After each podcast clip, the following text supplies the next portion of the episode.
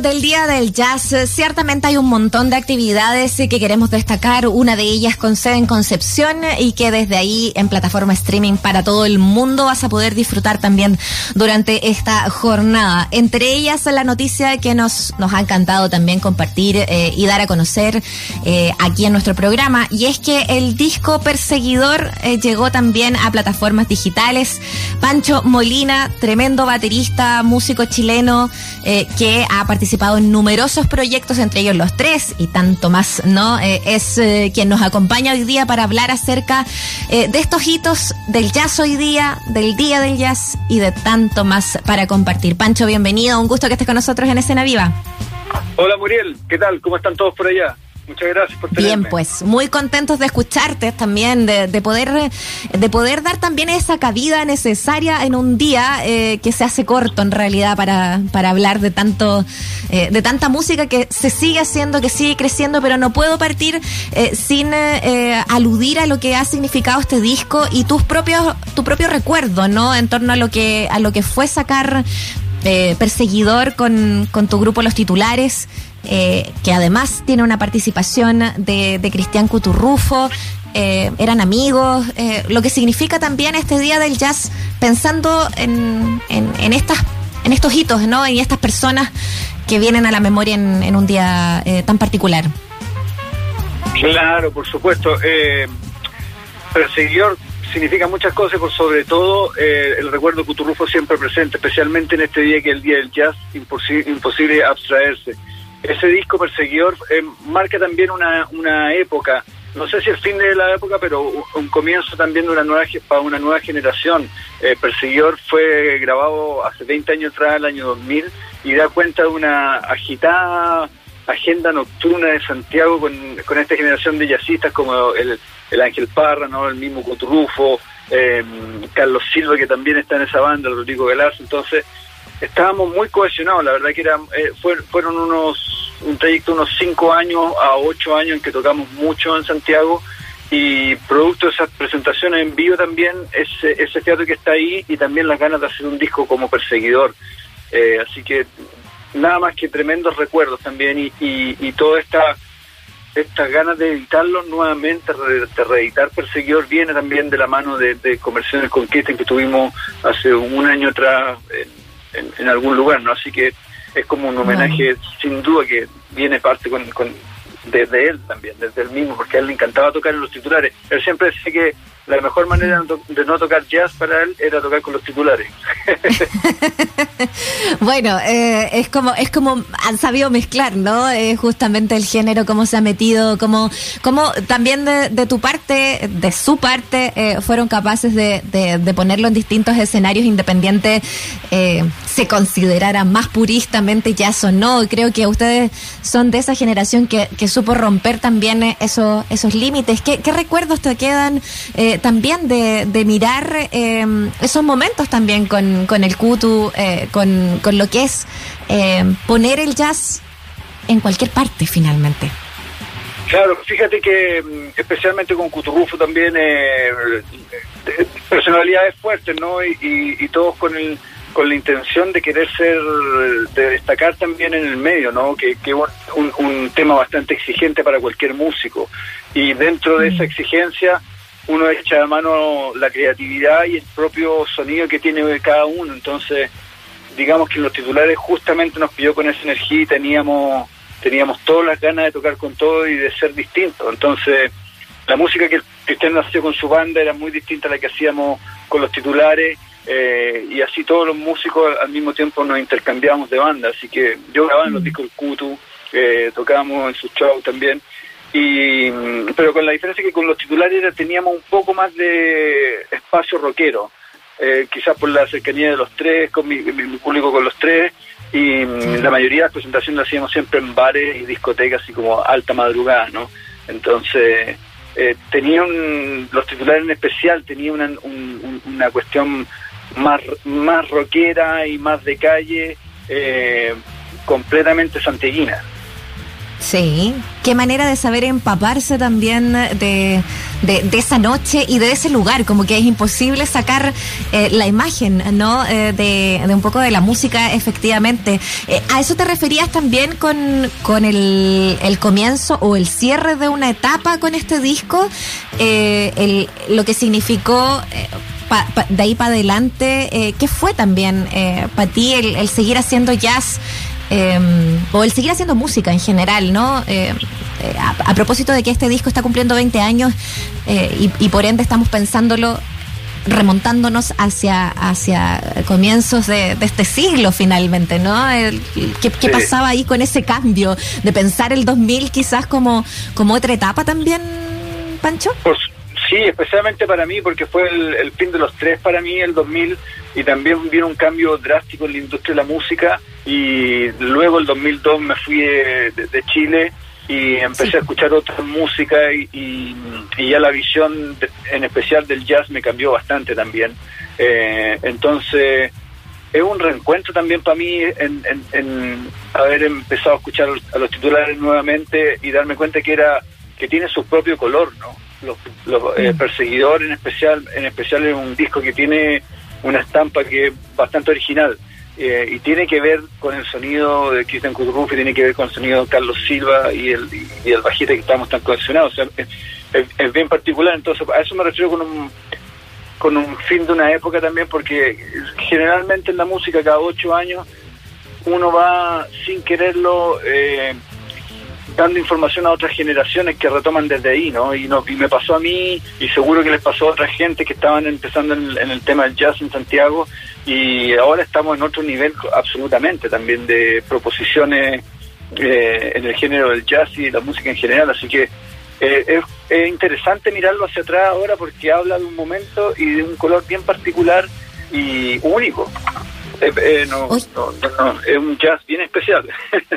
Y, que inspira, porque lo que tú decías, eh, estas generaciones hoy día quizás de jóvenes músicos que están eh, atreviéndose a experimentar eh, con, em, con, no sé, desde la música urbana hasta, bueno, un millón de cosas, ¿no? que van surgiendo ahí a un nivel increíble. Yo me, me de verdad, me, me he quedado eh, media, atónita con, el, nivel también de, proyectos que se ven hoy día. ¿Qué te ha pasado a ti con eso? Eh, ¿De qué manera eh, viste este ir y venir en estas décadas, de estar en Estados Unidos, de volver también eh, y encontrarte también siendo referente también de, esa, de esos nuevos grupos? Mira, yo encuentro que, es no, no, no me, me parece que encuentro más posibilidades de las que hay antes, sin duda, muchas más posibilidades de tocar con gente de otras generaciones, que es una cuestión que me encanta también.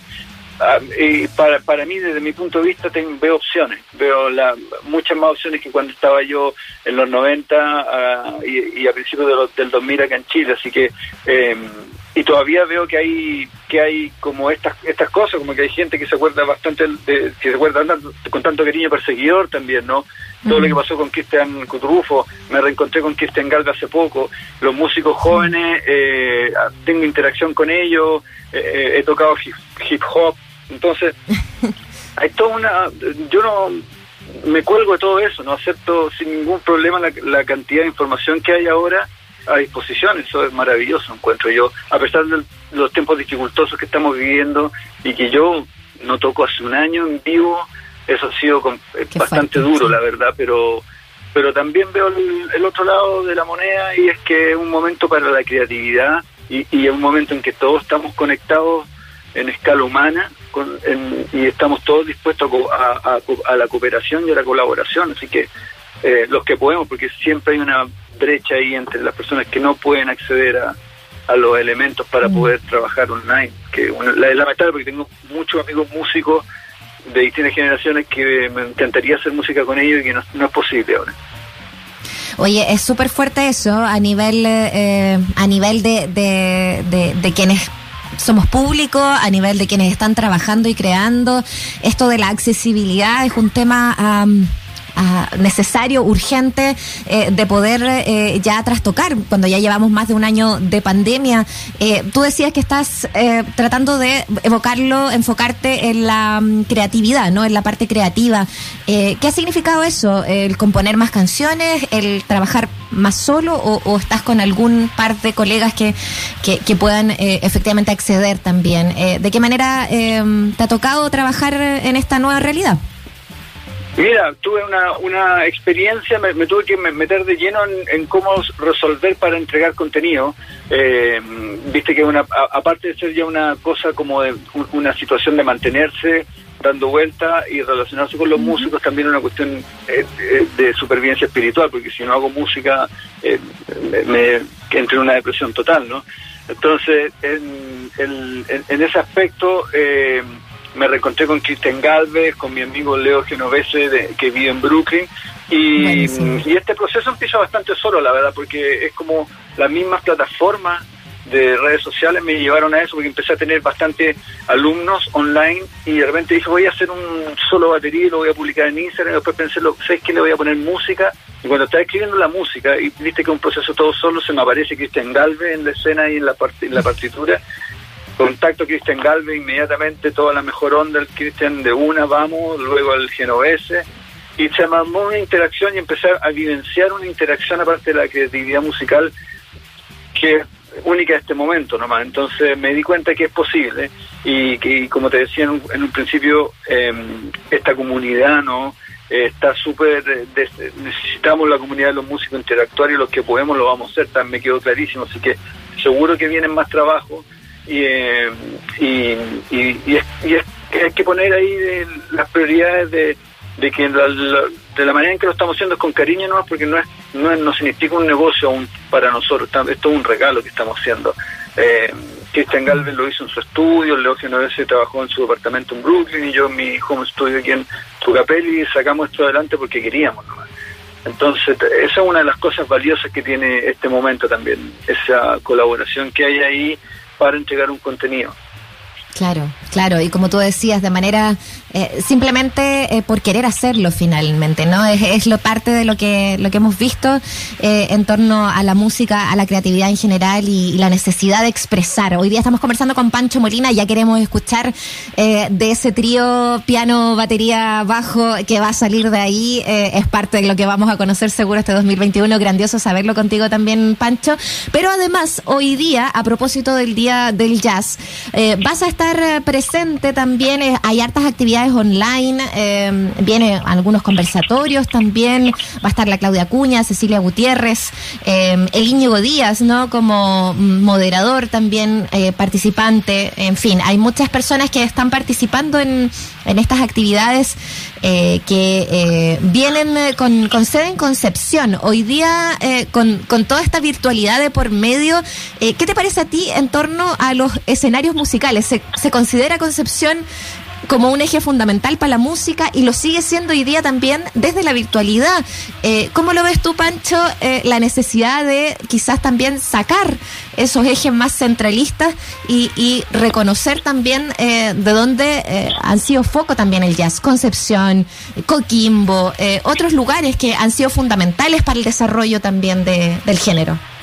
Exactamente, eh, em, es, muy importante que cada que cada ciudad, que cada región tiene eh, haga ver su aporte y mm, em, celebrar el Día del Jazz desde Concepción para nosotros ha sido una labor bastante informativa para nosotros mismos y educativa para el equipo de producción también.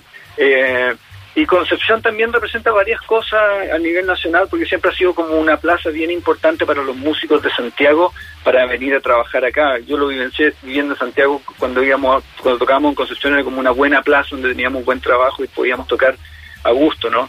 Entonces eso es bien importante. Ah, y eso te da cuenta también de un, de un, constante ir y venir entre, entre Concepción y otras ciudades, y la capital también, por cierto, y que, y que, y que se plasman, eh, muchos músicos han salido desde Concepción, la Cecilia, los Bunkers, eh, los tres, uno de los primeros discos de jazz eh, que se grabaron de, alto jazz, así moderno, del trío de jazz moderno con Alejandro Espinosa, Moncho Romero y Eugenio Ruria, super maestros.